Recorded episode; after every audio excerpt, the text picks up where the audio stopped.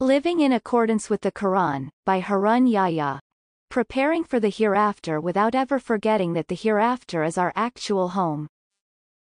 You who believe. Have fear of God and let each self look to what it has sent forward for tomorrow. Have fear of God. God is aware of what you do. Quran, 59 18. We purified their sincerity through sincere remembrance of the abode. Quran, 38 46. So let those who sell the life of this world for the hereafter fight in the way of God. If someone fights in the way of God, whether he is killed or is victorious, we will pay him an immense reward. Quran, 4 colon 74. God has bought from the believers their selves and their wealth in return for the garden. They fight in the way of God and they kill and are killed. It is a promise binding on him in the Torah, the Gospel and the Quran and who is truer to his contract than God. Rejoice then in the bargain you have made.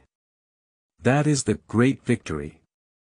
Quran, 9 colon 111. Race each other to forgiveness from your Lord and a garden as wide as the heavens and the earth, prepared for the people who guard against evil. Quran, 3 133. But as for anyone who desires the hereafter, and strives for it with the striving it deserves, being a believer, the striving of such people will be gratefully acknowledged. Quran, 17 19. His people said to Qarun, Seek the abode of the hereafter with what God has given you, without forgetting your portion of this world. And do good as God has been good to you. And do not seek to cause corruption in the earth. God does not love corrupters. Quran, 28 77. Race each other to forgiveness from your Lord and to a garden, whose breadth is like that of heaven and earth combined, made ready for those who believe in God and his messengers.